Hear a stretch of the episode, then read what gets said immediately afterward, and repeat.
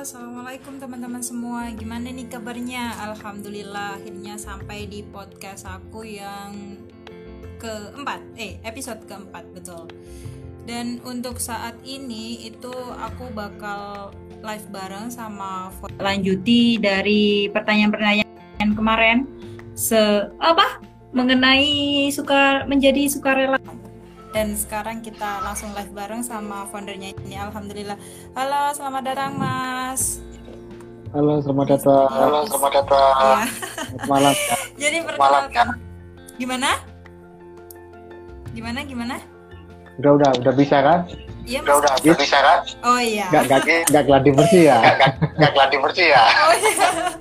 Iya, kemarin itu banyak sekali yang itu kalau di bahasa Jawa namanya kecelek ya. Jadi kita kemarin itu sempat lagi ada gladi bersih enggak sih, sebetulnya benerin salah satu IG dari kami itu ada yang error ya gitu. Dan sekarang ini selamat datang untuk Mas Pras, bisa dikenalkan dulu. Perkenalan dulu Mas, kita ngobrolnya santai aja ya Mas. Langsung Mbak. Ya boleh dong, langsung perkenalan aja. Ini teman-teman aku dulu ya. Halo. Bentar. Ya, boleh. Banyak amunisi. Ya, sip. Sebentar. Telat berapa menit aku tadi? 15 menit. Iya, gara-gara kan memang trouble ya, beginilah. Kalau misalkan apa-apa online itu semuanya bisa baik atau semuanya bisa berjalan baik kalau semuanya ya baik gitu. Berarti kita baik apa enggak? Ya lumayan lah. Oke, wait. Download. Nah ini. Udah? Udah dong. Boleh.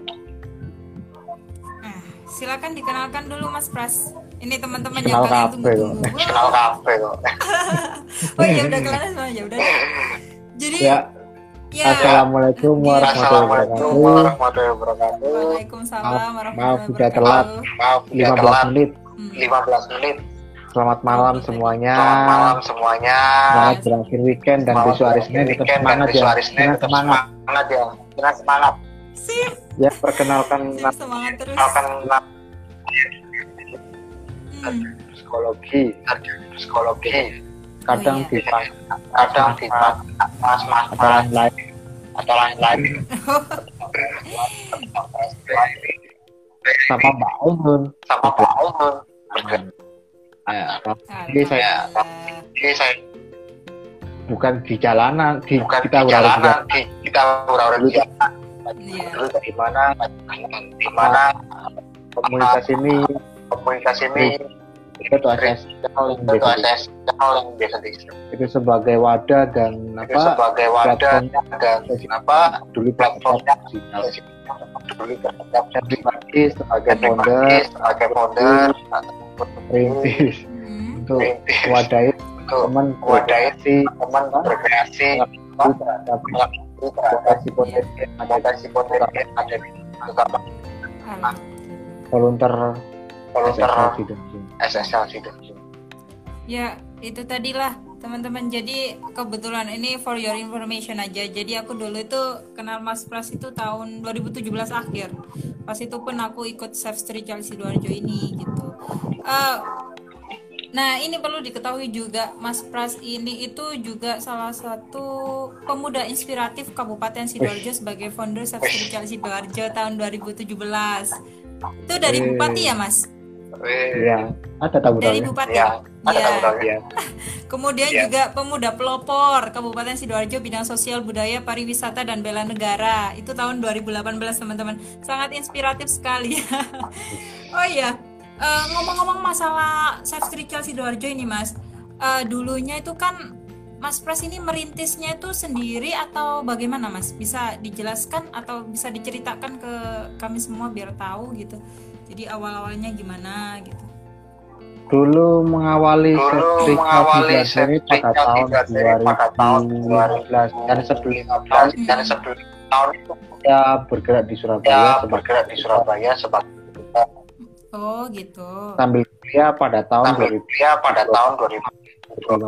Berarti 3 tahun. Berarti 3 tahun. 3 tahun. 3 tahun. Otakku sendiri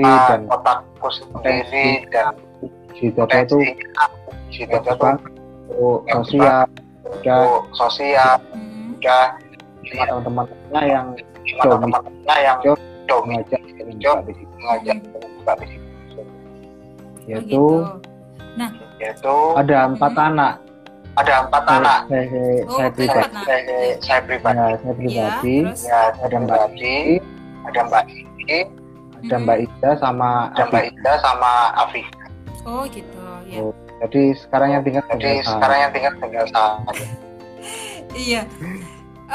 Kalau misalkan nih sebelum merintisnya itu sendiri itu kan ada beberapa anak yang akhirnya terjun di komunitas sosial ini karena awalnya dia itu KKN. Ada juga kemarin itu yang cerita karena iseng-iseng ya kan. Nah, kalau Mas Pras sendiri ini gimana? Dulu awalnya akhirnya memutuskan untuk merintis komunitas ini tuh gimana?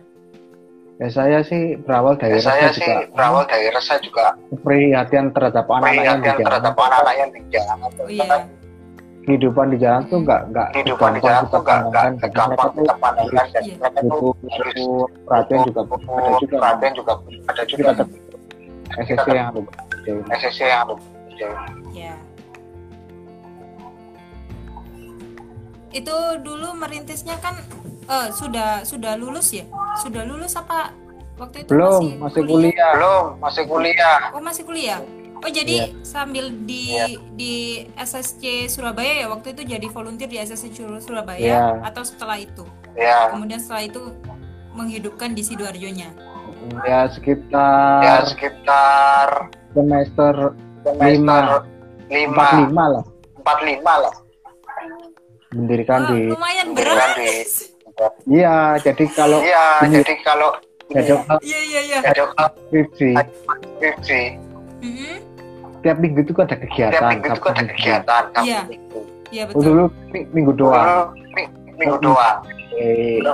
Kalau kemana gitu. Kan itu harus bimbingan, tapi karena hari Senin kan hari-hari padatnya.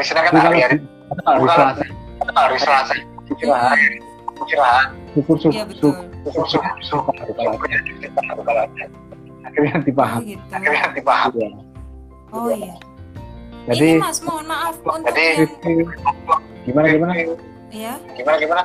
Enggak, mohon maaf itu tadi yang terakhir agak kepotong karena terputus-putus ini suaranya.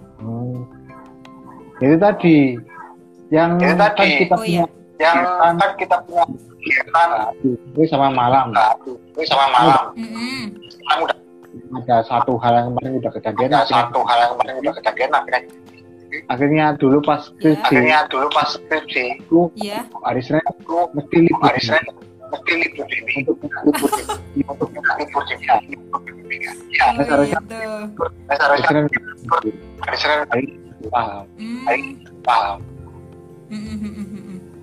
Jadi membagi waktu supaya saya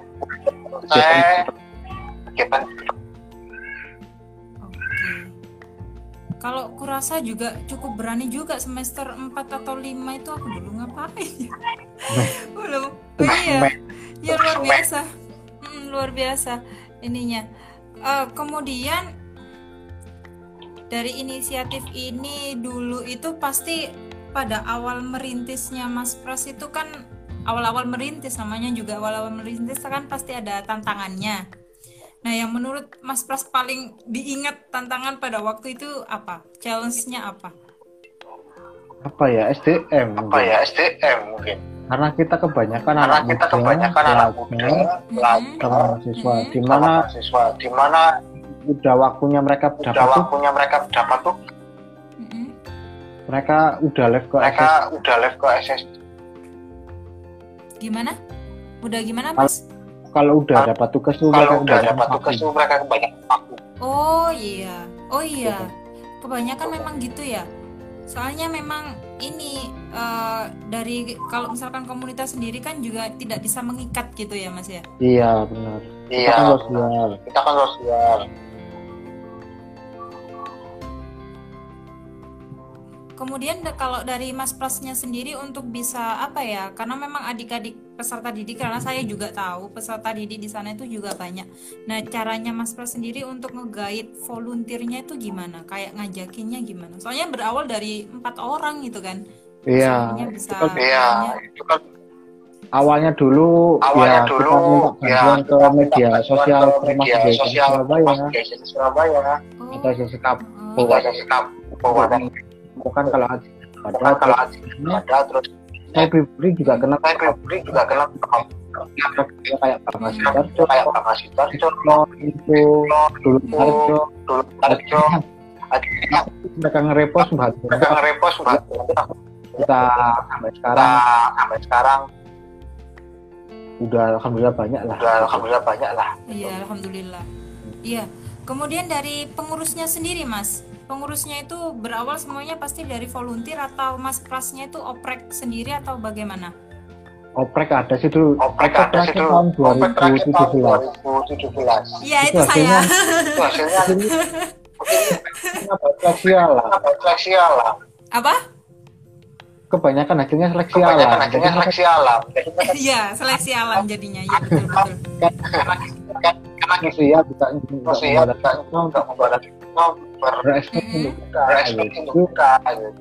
Kalau menggait pengurus itu kebanyakan dari volunteer gitu.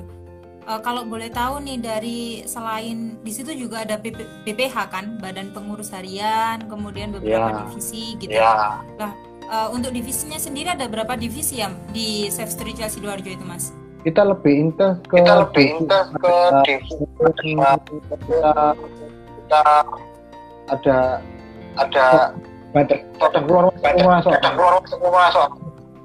Ada 5 BPH gitu. Ada 5 BPH. Dima, Orbit. Dan kayak volunteer gitu ya. Iya. Biasanya yang ngurusin volunteer itu teman-teman di Korwil. Iya, itu. Ya mungkin kedepannya kita bisa ngurusin biar apa? Menangani banyak muda. Jadi kita muda juga. Oke. Mantap sekali. Oke. Kalau misalnya ini saya kepo. Ini sih penasaran. Emang Mas Pras itu dasarnya itu cinta anak, maksudnya suka sama anak kecil, atau memang ini memang tarikan dari hati gitu loh? Awal-awalnya dulu gimana? Kalau dari dulu sangat suka anak kecil. Gimana, Mas? Maaf, putus-putus.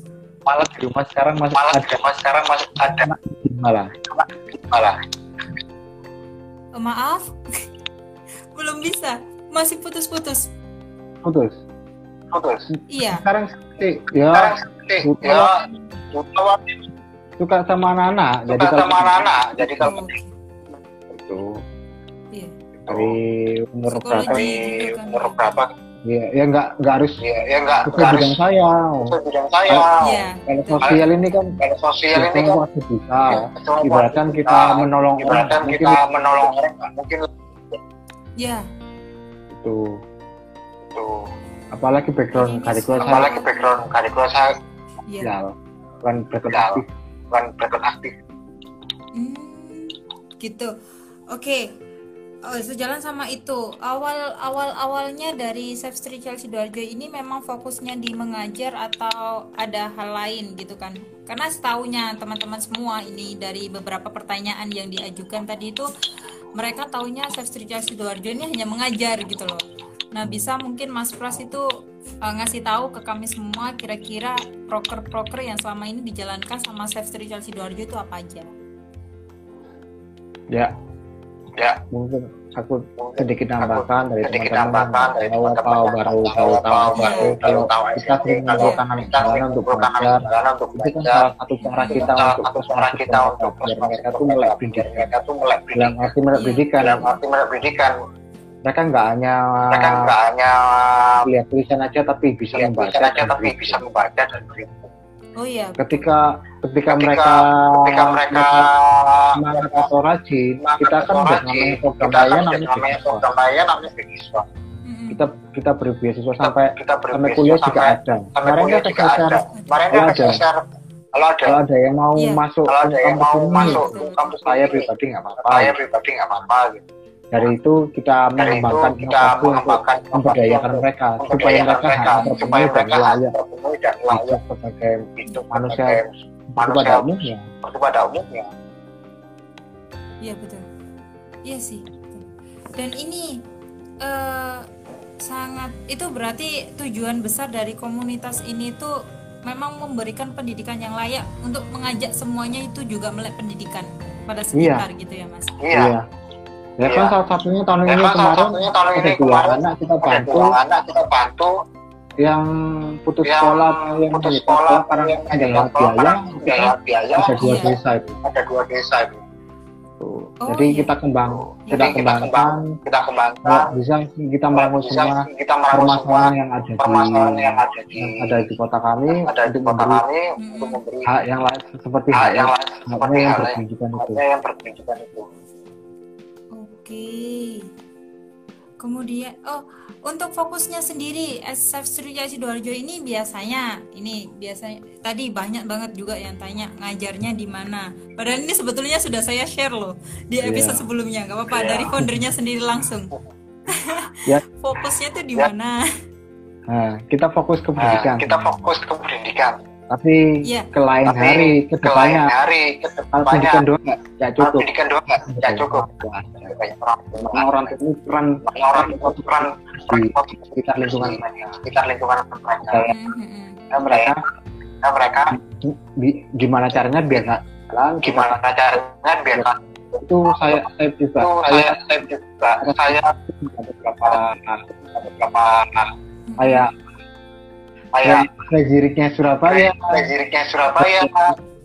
Street Sidoarjo dan pemerintah.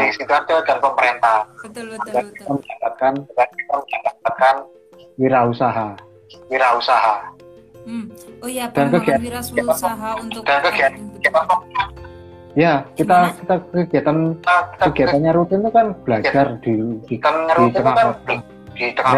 lalu sama kenapa kita sarang di kota biar mereka tetap bisa produktif nggak usah ke kota jadi kita bantu. Jadi cari data dinas itu banyak ya, masuk bisa kita langsung door to door. Oke.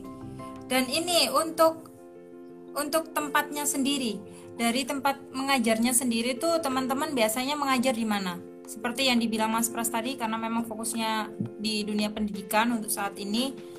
Untuk mengajar tambahan biasanya kan ada kayak bimbel gitu kan, bimbel gratis dari teman-teman volunteer semua, itu di mana Mas?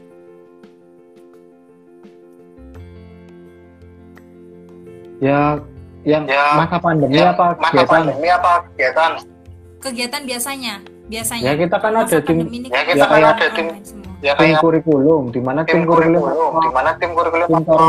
bentuk. Untuk itu siapa kayak terakhir berdatangkan bulet aplikasi bahasa Inggris. Nah, ini bisa bantu. Orang Inggris itu ngomong apa? Tempatnya ada penerjemahan dari Mas. Kita kebanyakan teman di outdoor. Iya, di outdoor, lebih tepatnya di Jadi kalau di belakang stasiun sama di alun-alun. Di mana kalau kita libur. Oh, gitu. Iya, betul. Iya, jadi teman-teman selain dari volunteer di dalam kota atau di lokal ini, coba ya, saya sebagai volunteer di situ salah satunya mencoba untuk sharing ke kalian masalah experience juga. Itu selain betul yang dikatakan Mas Pras tadi, selain dari volunteer lokal itu juga ada beberapa dari mancanegara gitu. Jadi kemarin itu yang sempat ketemu sama saya itu dari Rusia sama dari Jerman. Ya, kecil kaum ya, Mila sama Dima, if I'm not mistaken. Mila sama Dima namanya. Kita masih berteman baik juga di Instagram. Jadi gitu, kalau misalkan teman-teman semua ikut kegiatan sosial, ikut volunteering, itu jadi teman-teman itu bisa apa ya? Bisa berkomunikasi dengan orang yang berbeda bahasa dengan kita. Kita juga bisa bertemu dengan orang yang berbeda umur. Kita juga bisa bertemu sama orang-orang yang beda background dengan kita. Jadinya kan bisa apa ya? melatih diri kita sendiri gitu. Gimana caranya? Oh, kalau aku ketemu ini jadi kayak gini. Oh, kalau aku ketemu si A harusnya kayak gini gitu. Pengembangan gitu diri, namanya. Iya, betul, pengembangan diri. Ini orang psikologi, orang psikologi banget ini. Oke. Jadi kita kan banyak pemuda, banyak kita. Makanya kita itu bebasnya, selama itu bebasan, selama itu baik ya. Terbiarkan gitu. Kenapa? Kenapa juga buat kita berhak menafkahkan, tapi bermakan. Ya. Oke, sebentar. Untuk ini, Safe Street Sidoarjo itu kan juga sering kolaborasi sama beberapa komunitas sosial yang ada di Sidoarjo. Itu kalau nggak salah waktu itu ada apa? Mangga Sidoarjo itu ya, Mas ya? Ya, Sidoarjo itu temannya SSC ya, juga. Benar. Terus apa lagi, Mas? Filosofi Sidoarjo. Banyak sih. Filosofi. Jadi saya pribadi juga bidang pemuda itu akhirnya itu ditetapkan. Oh, sip. Ya, ibaratnya kita itu kan bahwa kafe-kafe ada KPU atau organisasi lain yang ada di Sidoarjo, kita bersinergi bersama untuk melakukan satu aksi. Oh, gitu. Oh, jadi para pemuda yang sekiranya perintis komunitas sosial yang ada di Sidoarjo itu ada perkumpulannya sendiri berarti ya, Mas? Ada. Oh, berarti enak dong, bisa saling support satu sama lain gitu ya. Ya, Mas, makanya. Itu kan bisa itu sendiri. Iya, betul. Berkolaborasi bersama. Iya, betul.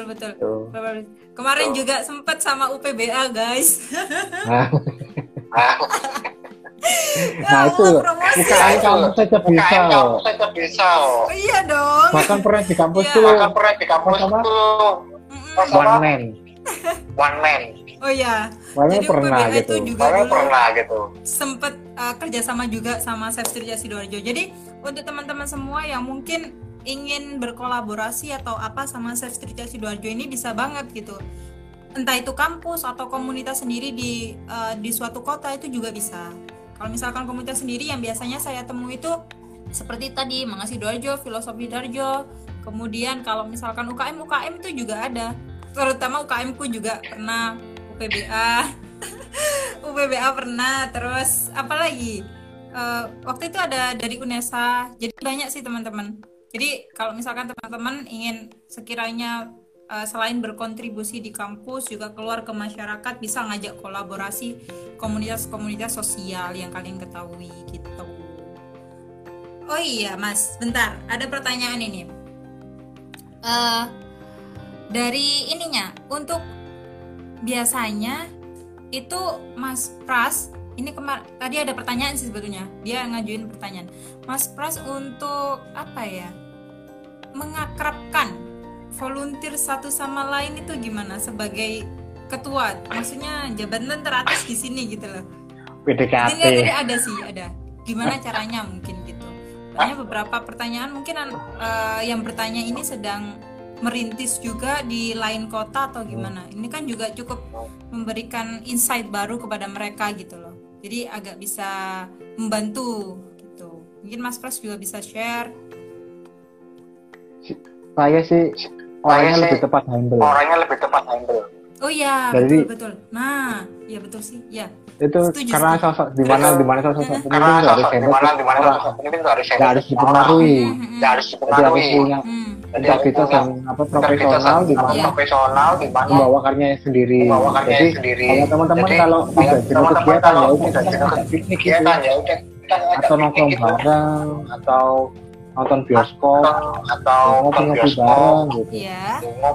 Nah, kemarin kan kita pasca pandemi teman-teman minta ke Belundung, ya udah kita ajak ke Belundung aja.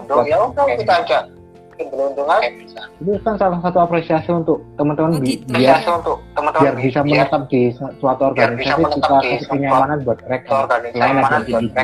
Lain aja jadi. Oke. Oh jadi ya betul yang dikatakan sama Mas Pras ini aku juga setuju. Jadi nggak ada gap antara bentar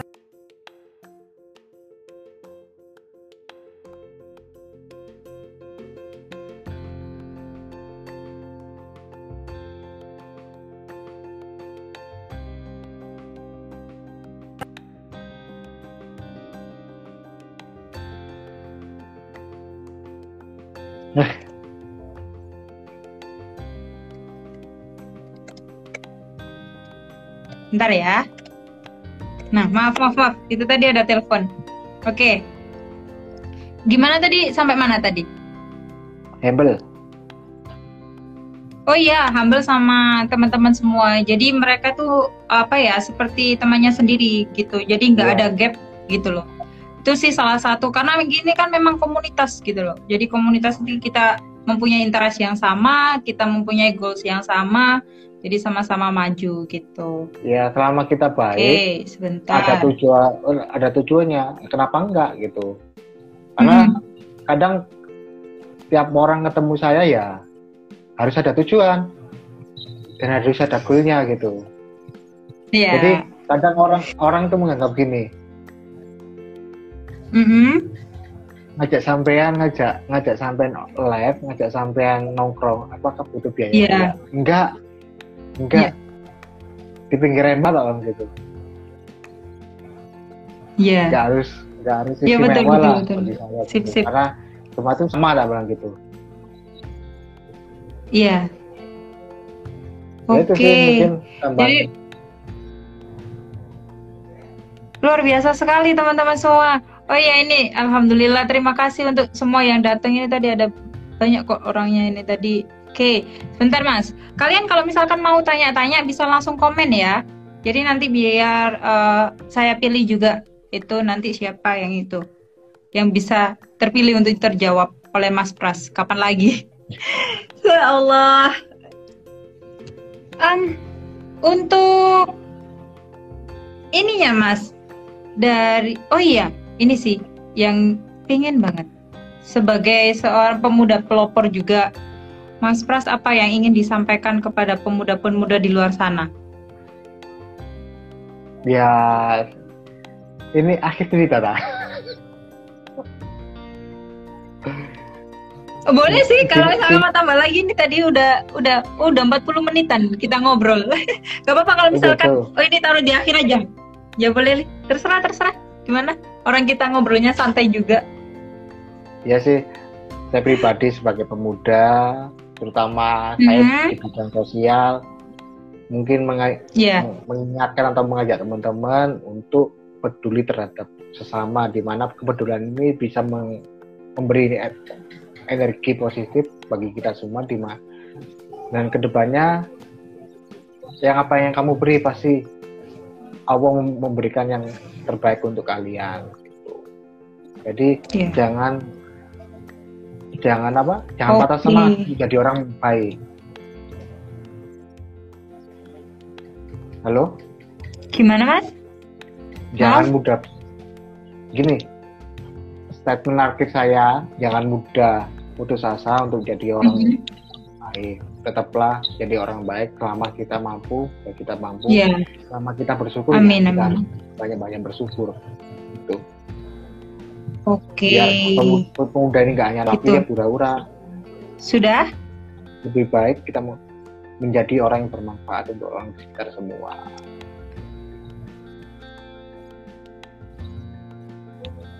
Ya, alhamdulillah.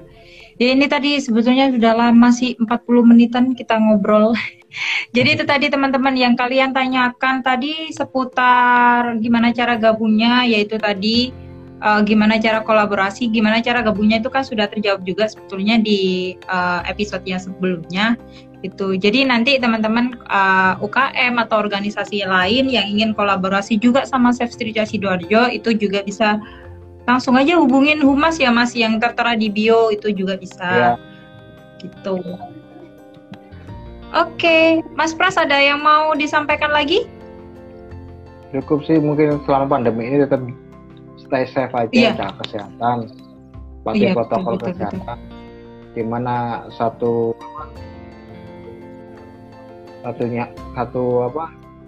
masker juga membawa kesehatan kita semua. Jangan lupa pakai masker cuci tangan sebelum masuk rumah. Oke. Gitu. Oh iya, sebentar, ada yang kelupaan satu. Ngomong-ngomong masalah pandemi, teman-teman semua yang ada di Safe Street Sidoarjo, entah itu pengurusnya atau volunteernya itu kegiatan yang dilakukan selama pandemi ini apa Mas? Kita online aja, ngobrol-ngobrol aja evaluasi, tapi tetap online. Saya pribadi sering datangi ke adik-adik PL, Pedalaman Puto, memantau kedua perkembangan gitu.